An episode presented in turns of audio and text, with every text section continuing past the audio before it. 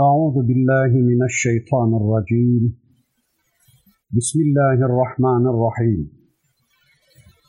الحمد لله رب العالمين والصلاة وأتم التسليم على سيدنا محمد المبعوث رحمة للعالمين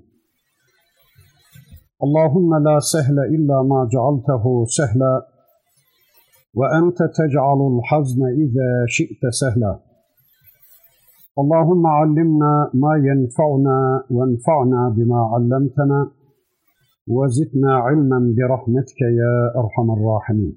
أما بعد فأنجيناه وأهله إلا امرأته كانت من الغابرين وأمطرنا عليهم مطرا. فانظر كيف كان عاقبة المجرمين. إلى آخر الآيات. صدق الله العظيم. Muhterem müminler, birlikte Araf suresini tanımaya çalışıyorduk. Geçen haftaki dersimizde surenin 83. ayeti kerimesine gelmiştik. Rabbimiz Lut Aleyhisselam'ın kavmiyle mücadelesini anlatıyordu. Lut Aleyhisselam alemlerde görülmedik, insanlık alemini bırakın, hayvanlar aleminde bile görülmedik bir ahlaksızlığı sergileyen, toplumunu uyarmış, bu işten onları vazgeçirmeye çalışmış, onları Allah'a kulluğa davet etmişti. Ama toplum Lut Aleyhisselam'ı dinlememişler ve bakın sonunda şunlar olmuştu. فَاَنْجَيْنَاهُ وَاَهْلَهُ اِلَّا امْرَأَتَهُ bunun üzerine Lut'u ve ehlini, Lut aleyhisselamı ve taraftarlarını kurtardık. İllem ra'eteh, yalnız karısı kânet minel gabirin, geride kalıp helake uğrayanlardan oldu.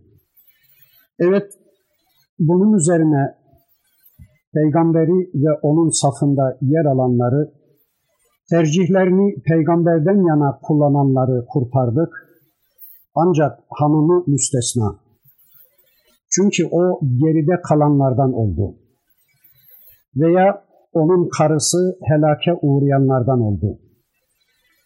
Veya Lut Aleyhisselam'ın karısı rahmetten ve kurtuluştan mahrum olanlardan oldu. Temizlikten, temizlenmeden yana olan, Allah'ın istediğinden yana olan peygamberi ve onunla birlik olanları kurtardık ve ve amtarna aleyhim mataran fanzur keyfe kana akibetul mücrimin geriye kalanların üzerine öyle bir yağmur yağdırdık ki suçluların sonunun nasıl olduğuna bir bakıverin. Evet, cinsel ahlaksızlığı doruklaştıran bir toplumun akıbeti de işte böyle oldu. Allah'ın ve elçisinin kendilerinden istediği tertemiz bir hayata razı olmayarak pislikten hoşlanan bir toplumun akıbeti işte böyle oldu. Ayetinde ifade edildiği gibi Allah onların işlerini bitiriverdi. Müminleri kurtarırken Rabbimiz kafirlerin kökünü kazıyıverdi. Ama burada dikkat ederseniz karısı müstesna diyor Rabbimiz. Evet görüyoruz ki iman etmedikleri sürece peygamber karıları, peygamber kızları, peygamber oğulları, peygamber babaları, peygamber amcaları bile kurtulamıyor. Öyleyse ancak inananlar kurtulacaktır. Bunun dışında ne mezhep bağı ne de başka bağlar hiçbir değer ifade etmeyecektir. Evet, Lut Aleyhisselam'ın karısı da helak edilenler arasındaydı dünyada ve helak edilenlerin arasında olacak ahirette. Bildiğimiz kadarıyla Lut Aleyhisselam'a toplumu içinden sadece iki kızı iman etmişti. Bundan başka hiç kimse iman etmemişti. Allah'ın elçisi yıllarca anlatmış, yıllarca uyarmış, yapmayın etmeyin demiş. Bu gidişiniz dünyada azaba, ahirette de cehenneme doğru bir gidiştir demiş, toplumunu çok açık ve net bir biçimde uyarmıştı. Gelin ey insanlar Rabbinize iman edin. Gelin Rabbinizin sizden istediği bir hayatı yaşayın. Gelin kendi hayatınızı kendiniz belirlemeye ve keyfinizin istediği şeyleri yapmaya kalkışmayın. Sizin bir sahibiniz ve yaratıcınız vardır. Sizler hayatınızı Rabbinize borçlusunuz. Rabbiniz denemek için sizi bu dünyaya getirdi. Sizden öncekiler gibi şu anda sizler de imtihandasınız. Gelin inadı bırakın da Müslüman olun. Rabbinize teslim olun diye yıllarca uyardı onları ama dinlemediler. Allah'ın elçisini kale almadılar. Yan çizdiler. Keyifleri ağır bastı. Şehvetleri ağır bastı. Menfaatleri ağır bastı da Rablerine ve Rablerinin elçisine isyan edince Allah da onların defterlerini dürüverdi. Evet, üzerlerine bir yağmur gönderdi de Rabbimiz işlerini bitiriverdi. Bir toplum daha siliniyordu tarih sahnesinden. Allah diyor ki onların akıbetleri ne oldu bir bakıverin. Lut kavminin Kur'an'da bir başka ismi de mu'tefikattır. Yani altı üstüne getirilmiş bir toplum manasına. Allah üzerlerine bir yağmur göndermiş. O yağmurun arasında taş yağdırmış ve melekler de her bireri 500 bin kişiden ibaret olan iki şehrin altını üstüne getirivermişler.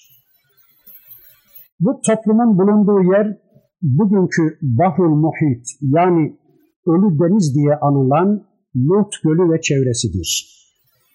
Burası deniz seviyesinden çok daha aşağılarda bir çukurdur ki bu toplumun yere battığının göstergesidir. Böylece insanlık Allah'a kafa tutan bir toplumun ne hale geldiğini bir daha görüyordu. İnsanlık Allah'ın gücüne, kuvvetine bir daha şahit oluyordu. Ama ne gariptir ki insanlar ibret almıyorlar. Zalimlerin sonu hep böyle olduğu halde yine de insanlar onların hemen arkasından hiçbir şey olmamış gibi zalimliklerine devam edebiliyorlar. Gerçekten çok garip bir şeydir bu. Bize karşı rahmeti sonsuz olan Rabbimiz bu kitabının her bir suresinde sürekli bizi uyarıyor. Ey kullarım, dikkat edin. Ben sizlere ısrarla bunu anlatıyorum. Ben size bu helak konusunda peşin bir kanaat, peşin bir bilgi veriyorum. Bu konuda kesin bir kanaate vararak hata etmeyesiniz diye önceden sizi uyarıyorum. Önceden size bilgi ulaştırıyorum. Sizden öncekilerin atalarınızın düştükleri yanlışı, onların yanılgı noktalarını, sapat noktalarını size çok açık ve net bir biçimde anlatıyorum ki sizler de onların yanlışlarına düşmeyesiniz. Bu size bir uyarı değil mi? Ne oluyor size? Ne yapmaya çalışıyorsunuz? Gelin akıllarınızı başlarınıza alın da sizler de onlar gibi kezzebe yapmayın. Gelin onlar gibi sizler de bu gerçekleri, bu helak yasasını yalanlamayın. Yalan saymayın beni. Yalan saymayın ölüm ötesi hayatın hesabını. Onların durumlarını görün de kendinize gelin buyurmaktadır. Burada şunu da söyleyelim ki bu bizim için de en güzel örnek olacaktır. Bakın Allah'ın elçileri anlatıyor, anlatıyor. Yine de insanlar kabul etmiyorlar. Öyleyse biz de birilerine anlatınca hemen adam olmalarını beklemeyeceğiz. Bizim karşımızda da birileri bizi ve bizim kendilerine sunduğumuz İslam'ı kabul durumda kendimizi asla sıkıntıya sokmayacağız. Unutmayacağız ki bizden çok daha şerefli bir Allah elçisine sadece iki tane kızı iman ediyor. Bunun dışında hiç kimse inanmıyor. Ayrıca Resulullah Efendimizin hadislerinden öğreniyoruz ki yarın hiç ümmeti olmayan peygamberler gelecektir Allah huzuruna.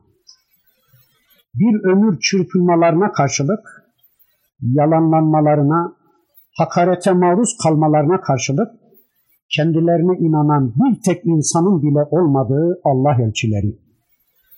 Ama onların da bizim de görevimiz insanların kalplerine imanı sokmak değildir. Onların da bizim de görevimiz anlatmamız gerekenlere ısrarla anlatmaktır. Duyurmamız gerekenlere ısrarla duyurmaktır. Göstermemiz, örneklememiz, sevdirmemizdir. Gerisi Allah'a kalmış bir şeydir. Önemli olan batan toplumların içinde batmayıp kurtulanların rolünü üstlenebilmektir. İşte tarih boyunca Rabbimizin kutlu elçilerinden de onların yolunun yolcusu olan bizlerden de istediği budur. Bunu yaptığımız sürece Rabbimiz bizden razı olacaktır inşallah. Bundan sonra Rabbimiz bir zalim dosyası daha açacak.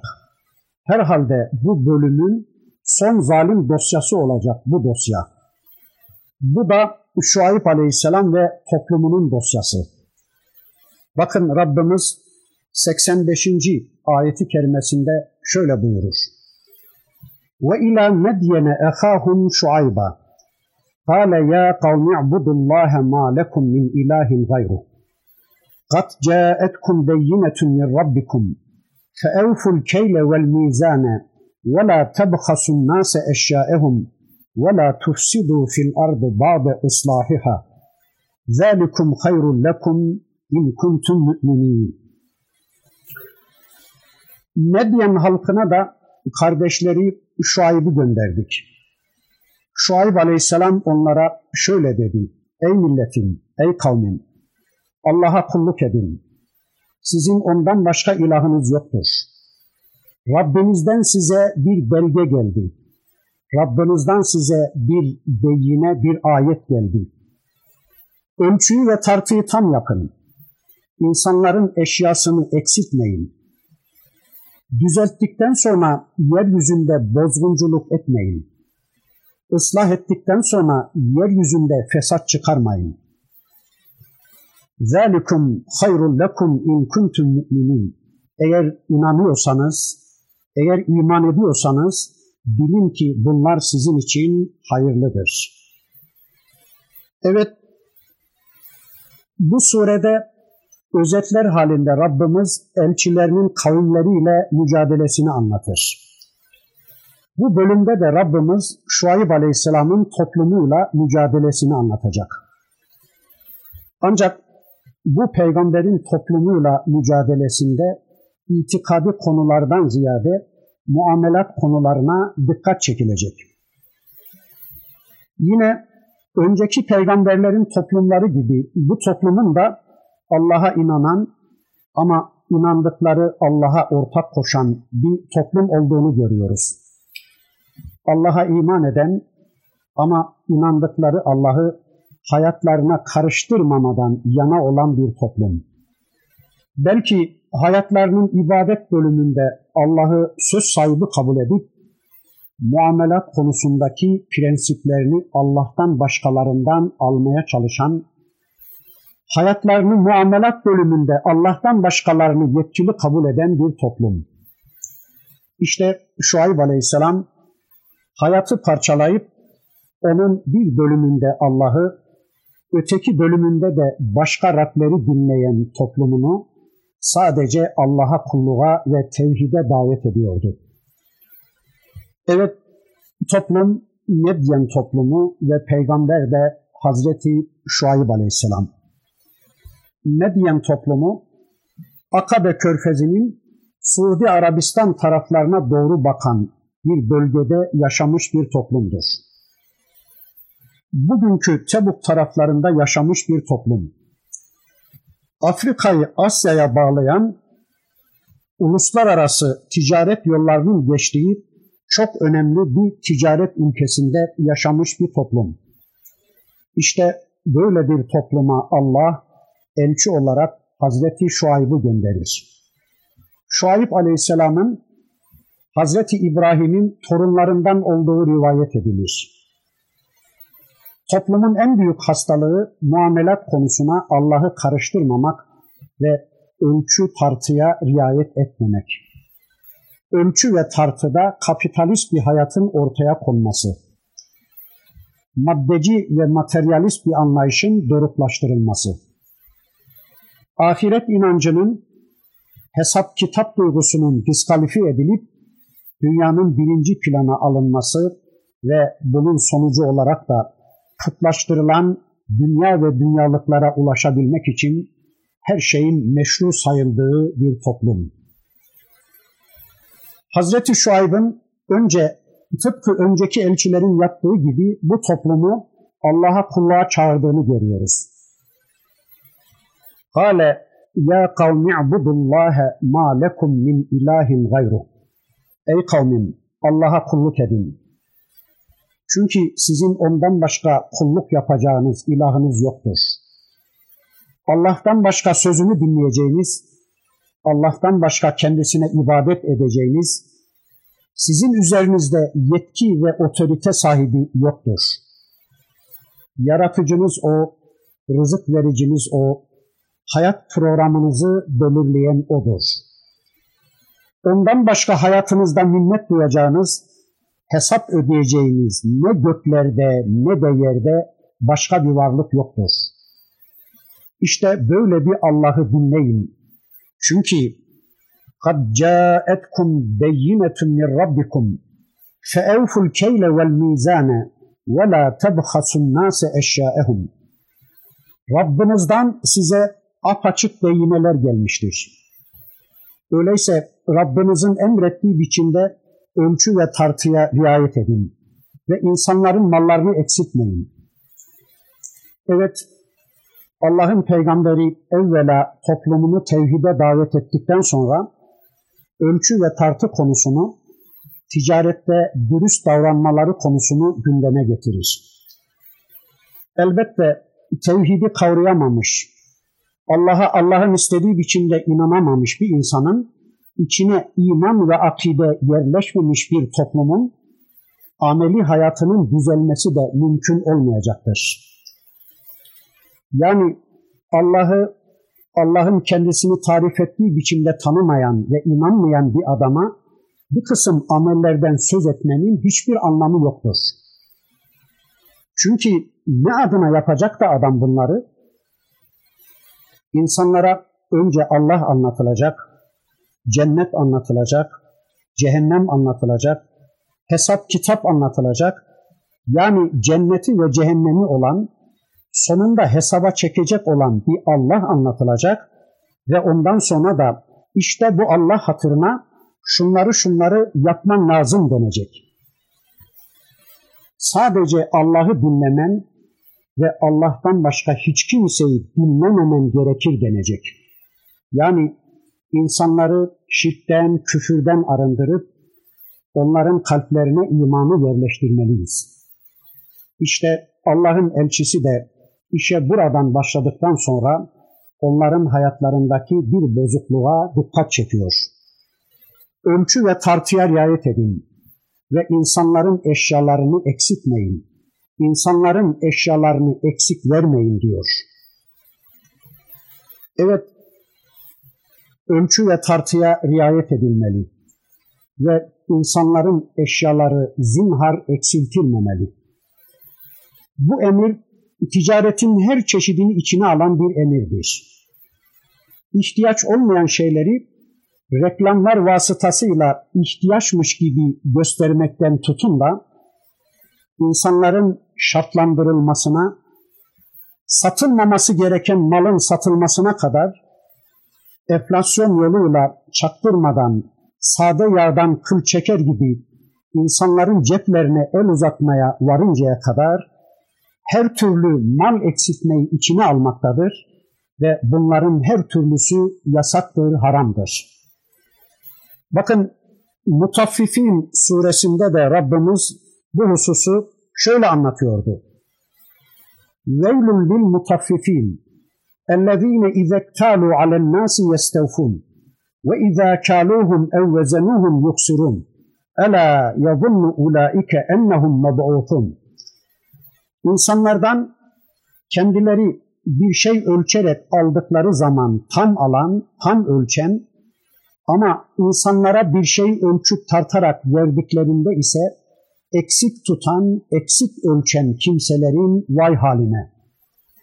Bunlar tekrar dirileceklerini sanmıyorlar mı? Yani kendi lehlerine ölçüp biçtiklerinde farklı, başkalarına ölçüp biçtiklerinde farklı ölçüp biçenlere veil olsun diyor Rabbimiz. Bir konuda fikir beyan ederken kendilerine yönelikse farklı, başkalarına yönelikse farklı beyanlarda bulunanlara birinden mal alacaksa onu kötüleyip kendisi aynı malı satacaksa onu övenlere yani kendisi için başka, insanlar için başka düşünüp uygulayanlara veil olsun. İşte bu mutaffifliktir. İşte bu hainliktir. Yani başkasına geldi mi şöyle, kendine geldi mi böyle davrananlara veil olsun. Mesela adam başkalarını eğitmeye çalışır ama kendi evini ihmal eder. Başkalarının çocuklarını eğitmeye gider ama kendi evindekilerle hiç ilgilenmez. Yani iş kendisine döndürüldüğünde evine sünnet girmeyen, mutfağına Kur'an girmeyen, yemesine içmesine, kazanmasına harcamasına Kur'an girmeyen kimse de aynıdır. Bu adam da mutaffif değil anlayabildiğiniz kadarıyla. Evet, Rabbimiz diyor ki, ölçü ve tartıya iyi riayet edin. İnsanların mallarını eksiltmeyin. İnsanların haklarını yemek suretiyle onlara zulmetmeyin. Eğer bir toplumun hayatı Allah'a iman esasına dayanmıyorsa, ekonomik hayatı Allah'a materyalist bir anlayışa dayanıyorsa, yani küfre ve şirke dayanıyorsa, o toplumda mutlaka zulüm olacak, İnsanlar her şeyi kendi menfaatlerine göre ve mutlaka o toplumda ezenler ve ezilenler olacaktır. Çünkü hayatları Allah'a iman esasına dayanmayan, hayat programlarını Allah'tan almayan toplum fertleri bencildirler, hotbindirler. Sadece kendilerini düşünen, kendilerinden başka hiç kimseyi düşünmeyen, tüm dünya kendilerine verilse bile bir türlü doymayan insanlardır. Bundan dolayıdır ki daha çok kazanabilmek için insanlara ölçüp tartarken hep eksik ölçüp tartacaklar ve insanlara zulmedeceklerdir. İşte Medyen ahalisi de böyleydi. Rivayetlere göre ticarette kullandıkları altın ve gümüş paralardan insanlara verirken bir kısmını keserek, eksilterek veriyorlardı. İşte şu anda bizim toplumda enflasyon da aynı şeyi gerçekleştirmektedir. Tabi bu şekilde insanların birbirlerine zulmetmelerini sağlayan şu anda yaşadığımız sistemin ta kendisidir.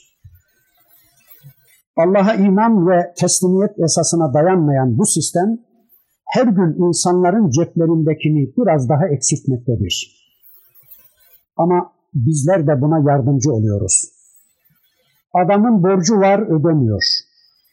Kesinlikle borçlanmadan uzak duralım. Özellikle ve ısrarla bunu diyeyim. Bu iş bu toplumun en büyük belasıdır. Ekonomik insan olma belası bu toplumun en büyük belasıdır. Yani bizim hep borçlanmadan yana olmamız, Allah korusun borçlanmaya karşı cesur olmamız hepimizin sonunda ekonomik insan olmamız demektir. Ekonomik insan birilerinin hoşuna gidiyor. Bu düzenin hoşuna gidiyor. Yani niye sadece para düşünen birisi olayım ben? Benim böyle sadece para düşünen bir ekonomik insan olmaya hakkım yoktur. Niye ekonominin egemenliği altında bir hayat süreyim ben? Benim sahibim, beni yaratan benden böyle bir hayat istemiyor. Yani benim hayatımda böyle paradan puldan başka düşünecek bir şeyim yok mu ya? Yok şunu alacağım, yok şunu satacağım, yok şu taksitti, yok bu ödemeydi. Hedef böyle para olunca da elbette birileri birilerine haksızlık edecek, birileri birilerine zulmedecektir. Evet, bakın Allah'ın elçisi dedi ki böyle yapmayın. Bir, bir de وَلَا تَقْعُدُوا بِكُلِّ صِرَاطٍ تُعِدُونَ وَتَصُدُّونَ عَنْ سَبِيلِ اللّٰهِ مَنْ آمَنَ بِهِ وَتَبْغُونَهَا عِوَجًا وَاذْكُرُوا إِذْ كُنْتُمْ قَلِيلًا فَكَثَّرَكُمْ وَانْظُرُوا كَيْفَ كَانَ عَاقِبَةُ الْمُفْسِدِينَ Ey kavmim! Allah'a inananları Allah yolundan alıkoyup ve o yolun eğriliğini dileyerek tehdit edip her yolda pusu kurup oturmayın. Azken Allah'ın sizi çoğalttığını hatırlayın da bozguncuların sonunun nasıl olduğuna bir bakıverin. Evet bakın Allah'ın elçisi diyor ki ey kavmim her bir yolun üzerine oturup insanları Allah yolundan uzaklaştırıp kendi yollarınıza çağırmayın. Yolda eğrilik arayarak, yolun eğrisini isteyerek, insanların yollarını eğip bükerek, insanların dinlerini, insanların yollarını bozmayın. Anlayabildiğimiz kadar bunun birkaç manası var. Birincisi bu toplum Asya, Afrika ve Avrupa'nın ticaret kervanlarının geçtiği, kesiştiği merkezi bir noktada oturan bir toplumdu. Bu bölgeden geçen ticaret kervanlarının yollarını değiştirerek kervanları soymaya çalışıyorlardı da Rabbimiz bunu yapmamalarını, böyle bir ahlaksızlıktan vazgeçmelerini öğütlüyordu. Tıpkı bugün reklamlar vasıtasıyla insanları şartlandırmak suretiyle insanların yollarını değiştirerek yazar kasalarının önlerine uğramalarını sağlayarak onları soymaya çalışan insanların yaptıkları gibi. Ayeti kerimede anlatılan ikinci konu da şöyledir. Devletin toplumun önemli köşelerini ellerine geçirerek, önemli noktalarına oturarak iktisadi, ekonomik, hukuk, eğitim sahalarını ellerine geçirerek toplumun dinlerini, toplumun hayatlarını, hayat programlarını bozuyorlardı. Mesela medyayı, basın ve yayın araçlarını ellerine geçirerek bütün bu sahip oldukları imkan ve araçlarla insanların düşüncelerini, insanların inanışlarını ve dinlerini bozuyorlardı ellerine geçirdikleri bu vasıtalarla insanları şartlandırarak hakkı batıl, batılı hak, beyazı siyah, siyahı beyaz göstererek toplumun tüm ahlaki değerlerini bozuyorlardı. Tıpkı bugün aynı vasıtaları ellerine geçirerek, aynı köşe bucakları kaparak insanların dinlerini, insanların inanışlarını ve düşüncelerini bozmaya çalışan zalimler gibi devletin toplumun bütün imkanlarını halkı soyarak elde ettikleri tüm ekonomik güçlerini bu yolda harcayan, bu toplumun dinini bozma ve toplumu dinsizleştirme yolunda kullanan zalimler gibi. Ekonomiyi bozuyorlar, hukuku bozuyorlar, eğitimi bozuyorlar, kılık kıyafeti bozuyorlar, halkın paralarıyla yazdıkları güya din dersi kitaplarıyla halkın dinini bozuyorlar. Allah'ın dinini bozuyorlar. Allah'ın dinini eğip büküyorlar. Ve işte din budur diye insanların karşısına bozuk bir din çıkarıyorlar. Allah'ın dinini kaldırarak yerine resmi bir din çıkarıyorlar. Kendi heva ve heveslerine göre hayata karışmayan, hayatta hiçbir etkinliği olmayan, kendi tanrılıklarına, kendi egemenliklerine evet diyen bir din çıkarıyorlar ve işte din budur diyorlar. Din mi arıyorsunuz ey Müslümanlar? İşte din budur diye bir yığın batılı, bir yığın felsefeyi, bir yığın bid'ati insanların karşısına sunuyorlar. Ya da bunun bir başka anlamı her bir yolun başına oturarak, yolu değiştirerek, yolun kurallarını kendileri koyarak, yolun özelliğini bozarak insanları Allah yolundan uzaklaştırıyorlar. Kaynağın başına oturarak insanları bu dinin temel kaynaklarından uzaklaştırarak kendi yazıp çizdikleriyle insanların dinlerini karma karışık hale getiriyorlar. Üç kuruşluk dünya menfaati adına, beş kuruşluk statü adına insanları kendi yollarına, kendi anlayışlarına çağırarak kitap ve sünnetten uzaklaştırmaya çalışıyorlar. Evet, dün de bugün de insanlar bunu yapıyorlar.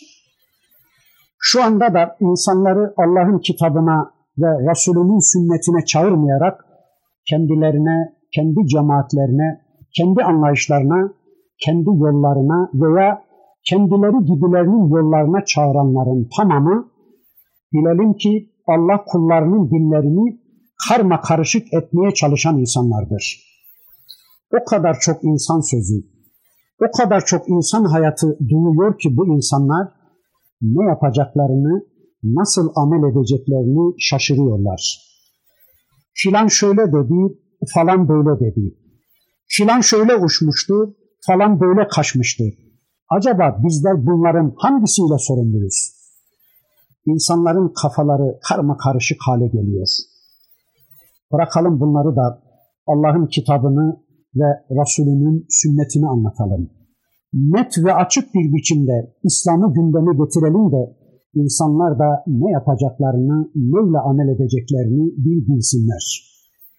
Evet, ey Medyen toplumu ve ey şu anda Medyen'i aratmayacak biçimde Allah kullarının yollarını, Allah kullarının dinlerini bozmaya çalışanlar. Yapmayın bunu. Allah'ın kullarının dinlerini bozmayın. Allah'ın dinini bozmayın İnsanlara Allah'ın dinini olduğundan farklı bir biçimde sunarak onların dinlerini eğri büğrü hale getirmeyin. İnsanları Allah'ın dininden saptırmaya çalışmayın. وَذْكُرُوا اِذْ كُنْتُمْ قَلِيلًا فَكَثَّرَكُمْ وَانْظُرُوا كَيْفَ كَانَ عَاقِبَةُ الْمُفْسِدِينَ Sizler azken, güçsüzken Allah'ın sizi hem mal yönünden hem güç ve kuvvet yönünden hem makam mansıp yönünden güçlendirdiğini hatırlayın. Şu anda sahip olduğunuz her şeyi size Allah vermedi mi? Onu düşünün ve sizden önce şu anda sizin yaptığınız fesadı yapanların akıbetlerinin nasıl olduğuna da bir bakıverin.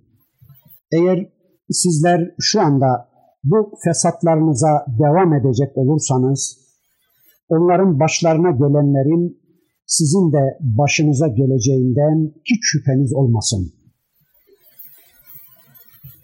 Ve in kana taifetun minkum amenu billazi ursiltu bihi ve taifetun lem yu'minu. Fasbiru hatta yahkumallahu beynena ve huve hayrul hakimin. İçinizde madem ki benimle gönderilene inanan bir topluluk var ve inanmayan bir topluluk var. O halde Allah'ın aramızda hükmünü bildirmesine kadar sabredin. Ve huve hayrul hakimin. O Allah hükmedenlerin en hayırlısıdır, en iyisidir. Eğer benim getirdiğim dine, benimle gönderilen mesaja sizden bir kısmınız inanmış ve bir kısmınız da inanmamışsa, yani ben Rabbimden gelen bu mesajı açık ve net bir biçimde size sunduğum halde, içinizden bir grup inanmış, bir grup da reddederek saflar ayrılmışsa, saflar belirginleşmişse, o zaman benim diyebileceğim veya benim üzerime düşen şudur. fasbiru hatta yahkumallahu beynena ve huve hayrul hakimin. Öyleyse Rabbim aramızda hüküm verinceye kadar sabredip bekleyin. Sabredin Allah aramızda hükmünü verene kadar.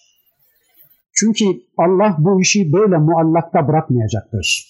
Kiminiz iman ederken kiminiz reddediyorsa elbette Allah bu konuda haklıyı ve haksızı açığa çıkaracaktır. Bu hükmün nasıl olacağını bilmiyoruz. Geçmiştekileri Allah ne yaptı? Onların inananlarına nasıl bir hüküm verdi? Aynen onun gibi bizim hakkımızda da bir hüküm verecektir. Çünkü o Allah hüküm verenlerin ve verdiği hükmünü en güzel bir biçimde uygulayanların en hayırlısıdır. Evet, işte inanmayanlara karşı bugün de Müslümanın demesi gereken budur. Şuayb Aleyhisselam aynen böyle diyordu. Şuayb Aleyhisselam'a Hatıbul Enbiya denir. Allah'ın elçisi en güzeli konuşur. Demek ki biz de anlatacağız bu insanlara ölçüyü tartıyı sağlam yapmalarını, insanların mallarını, haklarını yememeleri gerektiğini, insanların inanışlarını bozmamaları gerektiğini söyleyeceğiz. Eğer inanmazlarsa tıpkı Şuayb aleyhisselam gibi biz de diyeceğiz ki inanan var, inanmayan var. Allah aramızda hükmünü verinceye kadar siz de bekleyin, bizler de bekliyoruz diyeceğiz. Ama şurasını hiçbir zaman unutmayalım ki yeryüzünde batıllar asla hakkın varlığına tahammül edemezler. Yeryüzünde kafir müminin varlığına asla tahammül edemez. Hak taraftarları yani müminler batıl taraftarları kafirlerle herhangi bir savaşa girişmese de az evvel ifade edildiği gibi madem ki ey kafirler sizler inanmadınız öyleyse bizler de Allah aramızda hükmünü verene kadar bekleyeceğiz dese de batıl taraftarları yine de rahat durmazlar Yine de hakka karşı barıştan yana yasa budur ve bu yasa tarihin hiçbir döneminde değişmemiştir. Bakın ne diyorlar?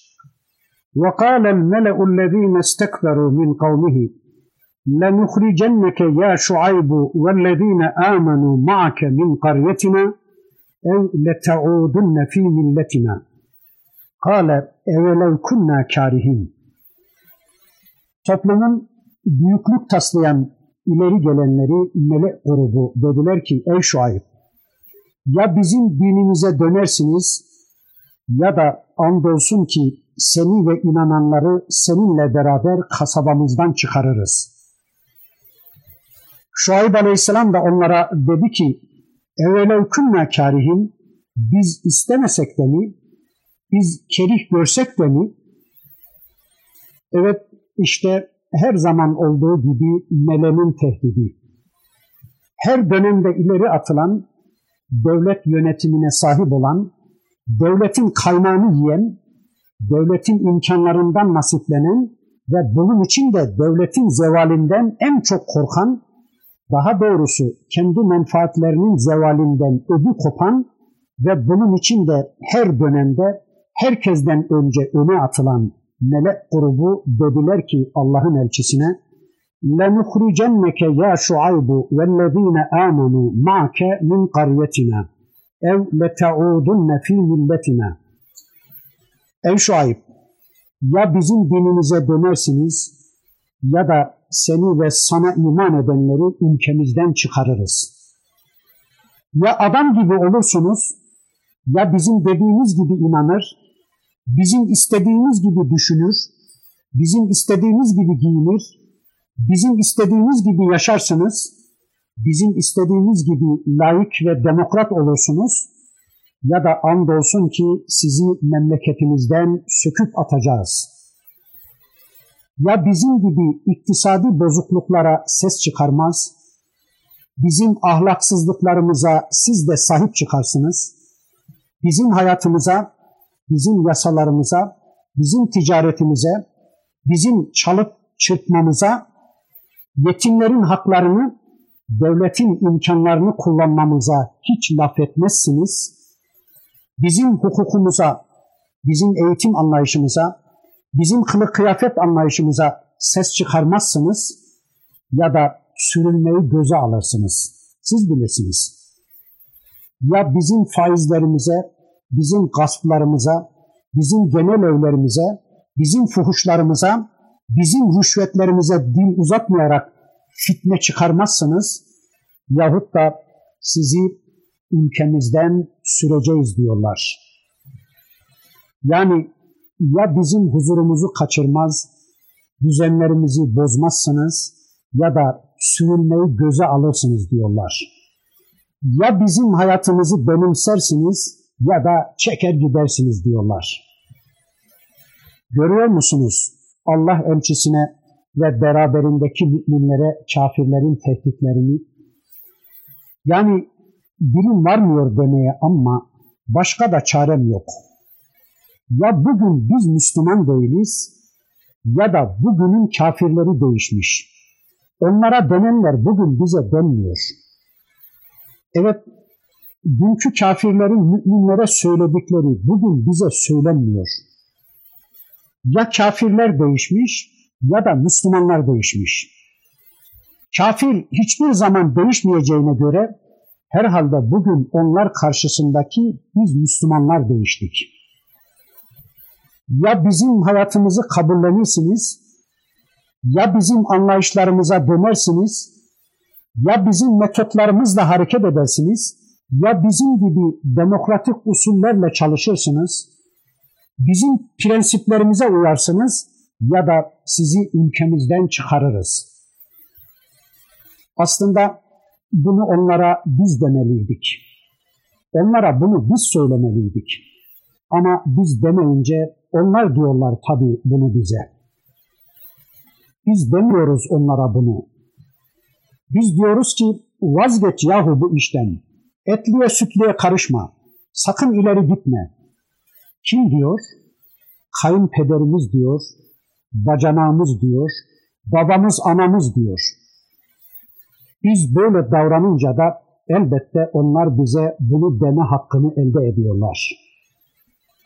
Evet, Allah'ın elçisi Şuayb aleyhisselam karşısında toplum bu tehditleri savuruyorlardı. Çünkü şunu kesin olarak biliyorlardı onlar. Eğer Şuayb aleyhisselamın Allah'tan getirdiği mesaj toplumda maya tutarsa o zaman toplum hayatını bu mesaja göre düzenleyecek ve toplumda zulümden eser kalmayacaktır.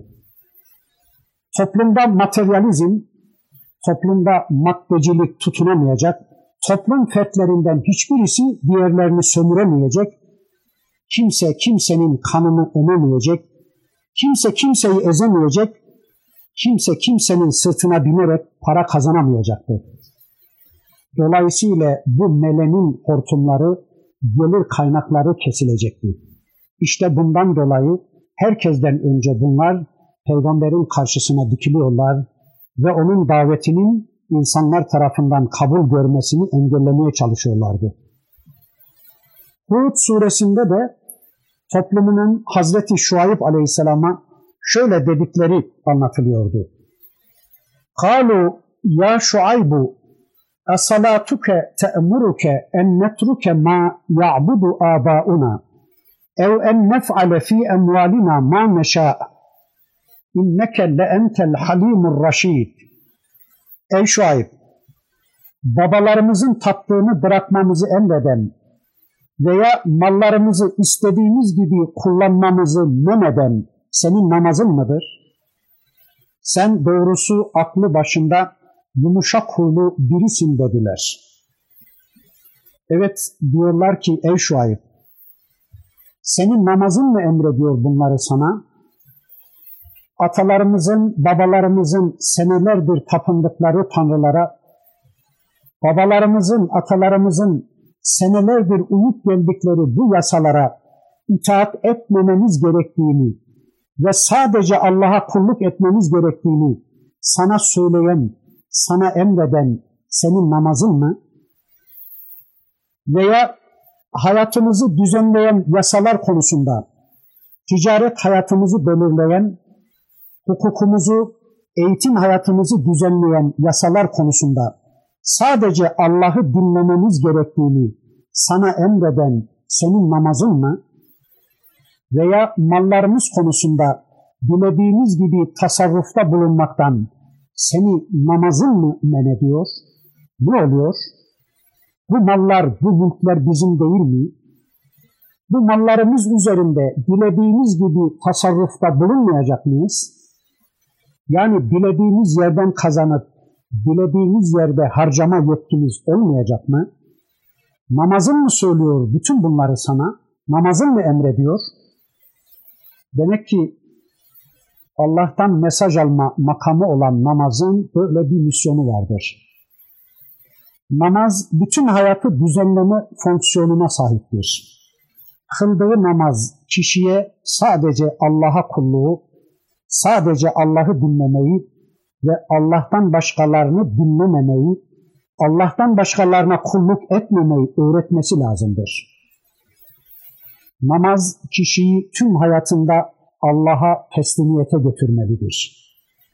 Malı konusunda, evladı konusunda, hanımı konusunda, zamanı konusunda dilediği gibi hareket etmemesini, tüm bu konularda sadece Allah'ı dinlemesini emreden bir fonksiyona sahip olması gerekir namazın. Namaz insanı tüm kötülüklerden nehyeder ayeti de işte bu gerçeği anlatır. Yani namaz kişinin tüm hayatını düzenleyen bir özelliğe sahiptir. Ve böyle bir namaza namaz denir. Namaz kıldığı halde hayatını Allah'a teslim etmeyen kişinin kıldığı namaza namaz denmez. Namaz kıldığı halde malı konusunda Allah'ı söz sahibi bilmeyen, namaz kıldığı halde hukukunda Allah'ı söz sahibi bilmeyen, namaz kıldığı halde ekonomik anlayışında Allah'ı söz sahibi bilmeyen, namaz kıldığı halde eğitimi konusunda Allah'tan başkalarının yasalarını uygulayan bir adam namaz kılıyor değildir. Namaz kılmıyor demektir. Evet, Allah elçisinin karşısında batılın tehditlerinin estiğini görüyoruz. Ama kafirler ne derlerse desinler, ne yaparlarsa yapsınlar, nasıl tehditler savururlarsa savursunlar, Allah'ın elçisi asla taviz makamında değildir. Allah'ın elçisi Hazreti Şuayb Aleyhisselam taviz vermeye yetkili bir makamda değildi. İşte bakın onların bu tür tehditleri karşısında Allah'ın cevabı çok net ve kesindi. Kale evvelev kunna karihin. Yani biz istemesek de mi? Yani bu sizin bize sunduğunuz hayattan razı olmasak da mı bunu bize yapacaksınız? Veya bu kendi vatanımızdan çıkmak istemesek de mi bizi çıkaracaksınız? Zorla ve zorbayla bizi kendi ülkemizden çıkaracaksınız öyle mi? O zaman قد افترينا على الله كذبا إن عدنا في ملتكم بعد إذ نجانا الله منها وما يكون لنا أن نعود فيها إلا أن يشاء الله ربنا وسع ربنا كل شيء علما على الله توكلنا ربنا افتح بيننا وبين قومنا بالحق وأنت خير الفاتحين Allah bizi sizin dininizden kurtardıktan sonra ona dönecek olursak doğrusu Allah'a karşı yalan uydurmuş oluruz. Rabbimizin dilemesi bir yana dinimize dönmek bize yakışmaz. Rabbimizin ilmi her şeyi kuşatmıştır. Biz sadece Allah'a güvendik. Rabbimiz bizimle milletimiz arasında hak ile sen hüküm ver. Sen hükmedenlerin en hayırlısısın ya Rabbi dediler. Evet bakın Allah'ın elçisi diyor ki Allah bize hidayetini gösterip bizi dalaletten, sapıklıktan kurtardıktan sonra tekrar eski dalalet ve sapıklığa dönecek olursak o zaman bizler Allah'a açık bir iftirada bulunmuş oluruz. Eğer Rabbimizin gönderdiği hakkı, hidayeti, doğru yolu tanıdıktan sonra, Rabbimizden gelen hakka inandıktan sonra, eğer sizin sapıklıklarınıza, sizin milletinize, sizin dininize, sizin anlayışlarınıza, sizin yasalarınıza, sizin dolandırıcılıklarınıza, sizin rüşvetlerinize, sizin kılık kıyafet anlayışlarınıza, sizin hukuk anlayışınıza, sizin hayat anlayışınıza tekrar dönersek, yani sizin gibi inanır, sizin gibi yaşamaya kalkışırsak, o zaman Allah'a karşı en büyük iftiraya kalkışmış oluruz. Evet, eğer sizin bu sapık dininize, bu sapık hayat programınıza, bu sapık anlayışlarınıza, bu sapık hayat tarzınıza dönersek Allah'a en büyük iftirayı yapmış oluruz. Eğer sizler de bizler de Allah'ın bu hükümlerini duyduktan sonra, Allah'ın yolunu ve hidayetini tanıdıktan sonra sanki bunları duymamış gibi, tanımamış gibi hala eski hayatımıza devam edecek olursak Allah'a en büyük iftirayı yapmış oluruz. Çünkü bir peygamber için asla geri dönüş yoktur. Peygamber yolunun yolcuları için de bu böyledir. Peygamber de, peygamber yolunun yolcuları da hidayeti tanıdıktan ve ona iman ettikten sonra tekrar eski küfürlerine, eski şirklerine dönmektense bin defa ateşe atılmayı tercih ederler. Çünkü gerçekten hakkı tanıdıktan sonra insanın onu bırakıp da batıla uyması çok daha zor ve çok daha çetrefilli ve yorucudur. Tevhidi tanıyan, Allah'ı tanıyan, Allah'a kulluğu tanıyan bir adamın Allah'ı bırakıp da Allah'tan başkalarına kulluğu insanda insanlık haysiyeti bırakmaz. Öldürür. Böyle bir insan için insanlar tarafından boynuna gem vurulup zorla Allah'tan başkalarına kulluğa çağrılması kadar korkunç ve hakir bir şey yoktur. Yeryüzünde bundan daha hakir bir kulluk türü de düşünülemez. Öyle değil mi? Allah bile kainatın sahibi ve yaratıcısı olduğu halde, insanların sahibi olduğu halde insanlardan böyle zoraki bir kulluk istememektedir.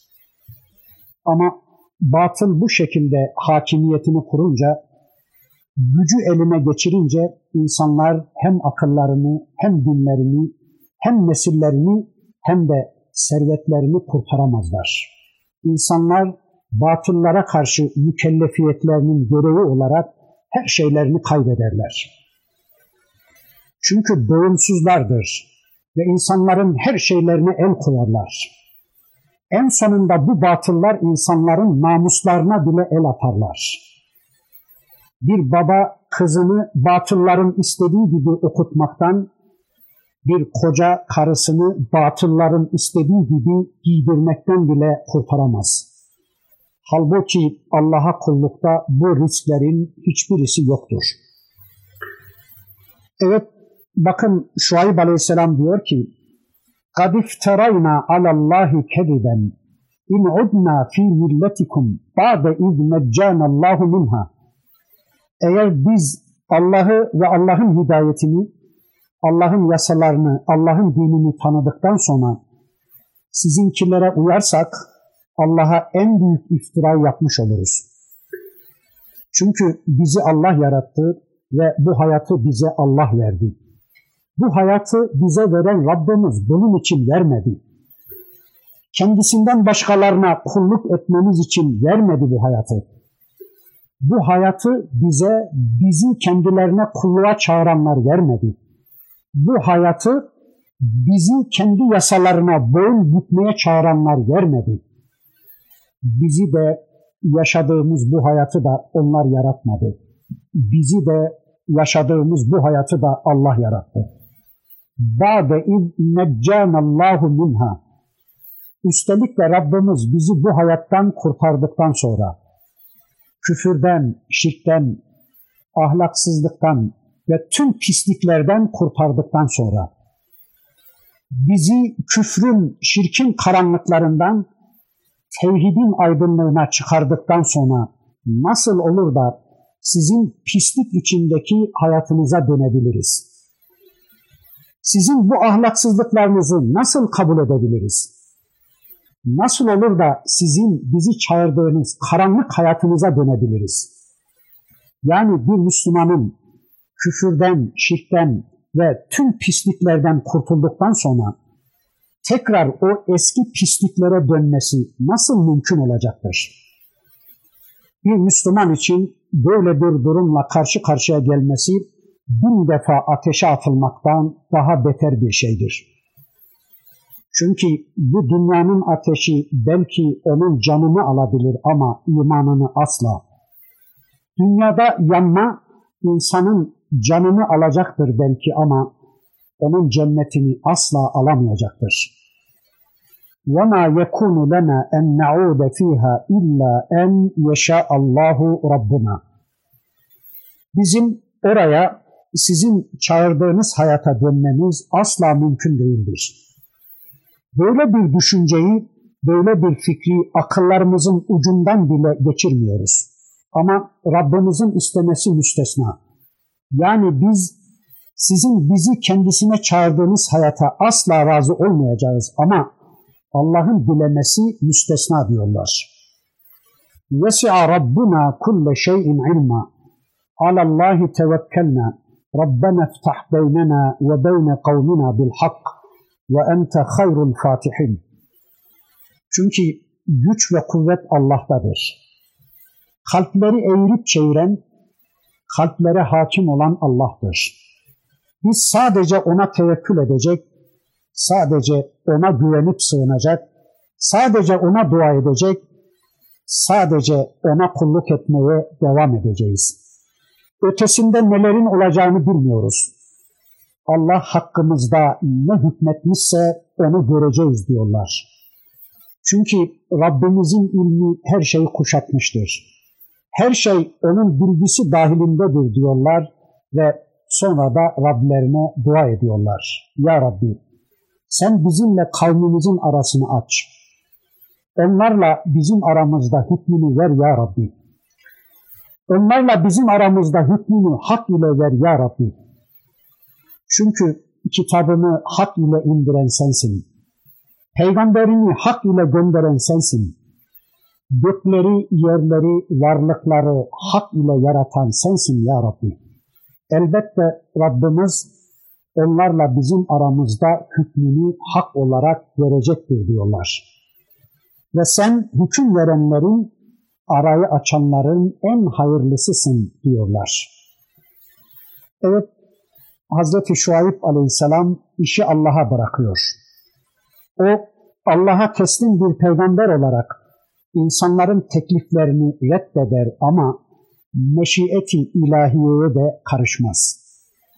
Zira o sadece bir elçidir ve Allah'ın bu mevzudaki muradını da bilmemektedir. İşte böylece uluhiyet kavramının peygamber şahsında billurlaşmasını görüyoruz.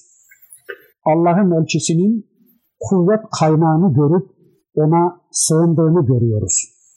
Rabbine, Rabbinin istediği biçimde sığındığını gören toplumun da onu bırakıp her dönemde olduğu gibi ona inanan müminlere yöneldiklerini görüyoruz. Alçaklar peygambere dokunamıyorlar. Ona iliştikleri zaman biliyorlar başlarına nelerin geleceğini de onu bırakıyorlar da ona inanan garibanların üzerine gidiyorlar. Peygamberi bize getiremeyince çevresindeki müminlere yükleniyorlar. Bakın Allah buyurur ki وقال الملأ الذين كفروا من قومه لئن اتبعتم شعيبا innekum izen lehasirun. Milletinin inkar eden ileri gelenleri melek grubu dediler ki Eğer şuayba uyarsanız andolsun ki siz kaybedersiniz. Andolsun ki siz kaybedenlerden olursunuz dediler. Eğer şuayba iman ederseniz andolsun ki kaybedenlerden olursunuz. Bunu iki anlama söylediklerini anlıyoruz. Ya bu bir tehditti, müminleri tehdit ediyorlardı. Eğer ona iman ederseniz çok büyük ziyana uğrayacaksınız. Yani bizim reddettiğimiz bu adama iman ederseniz artık başınıza gelecekleri siz düşünün.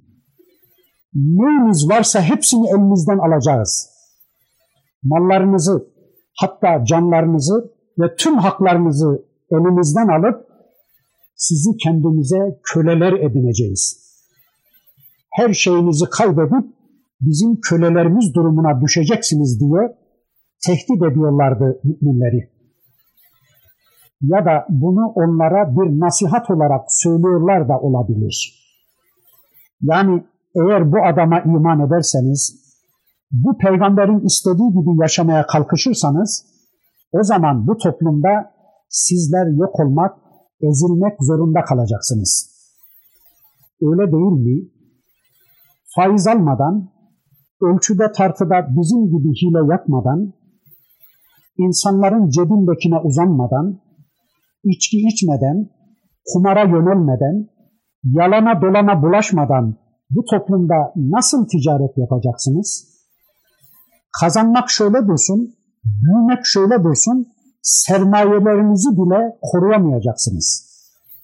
Bunları yapmadan bu toplumda ayakta kalmanız mümkün değildir. Bu kafayla sizler bu toplumda, bu toplumun ekonomik anlayışı içinde eriyecek, silinip gideceksiniz.